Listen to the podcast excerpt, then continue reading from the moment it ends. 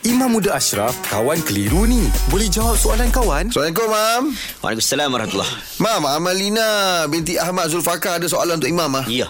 Dia kata, adakah sah uh, sebuah ikatan pernikahan sekiranya wali tidak solat fardu dan meninggalkan solat Jumaat tiga kali berturut-turut tanpa keusuran? Cantik soalan ni Baik dalam mazhab syafi'i Wali tu wajib Nak kahwin kena ada wa, Wali. wali. Lepas tu pula ada hadis Nabi sebut La nikah illa biwaliyin Wala bisyahidin adlin Tidak ada nikah Melainkan dengan adanya wali Dan juga dua orang saksi Salah satunya uh, Dikatakan saksi itu Dan juga wali itu adalah orang-orang yang Adil hmm. Orang yang adil ini Bermaksud dia tidak fasik Fasik ni apa maksud fasik?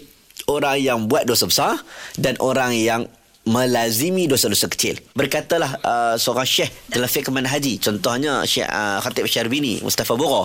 Dia sebut tentang perkara ni dia kata, kalau nak cari orang yang tak fasik, susah nak jumpa. Susah nak jumpa yang tak fasik. Hampir-hampir semua orang pada zaman sekarang fasik. Dengan sebab itulah kita cuba tengok macam mana cara pernikahan yang dilakukan oleh Tok Qadi-Qadi ataupun pendaftar nikah di Malaysia. Hmm. Antaranya caranya adalah simple iaitu sebelum daripada mereka akad nikah dia akan istighfar terlebih dahulu. Astaghfirullah, astaghfirullah, hmm. astaghfirullah. Maka dengan astaghfirullah itulah menjadikan dia sudah bertaubat.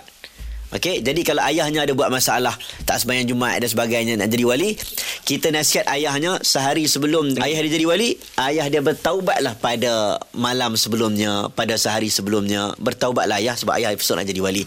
Oh. Kalau dia tak taubat, paling kurang sebelum akad nikah, Tok Qadi kata istighfar dia ikut, itu sudah menjadi satu benda yang mengharuskan untuk dia menjadi wali. Ah, Ha? okay. Terima kasih, Mam. Terima kasih, Mam. Alhamdulillah. Selesai satu kekeliruan. Promosi My Cyber Sale di sitikadijah.com. Bermula 27 September hingga 3 Oktober 2019. Nikmati penghantaran percuma, diskaun hingga 40% dan peluang menang Proton X70. Tertakluk terma.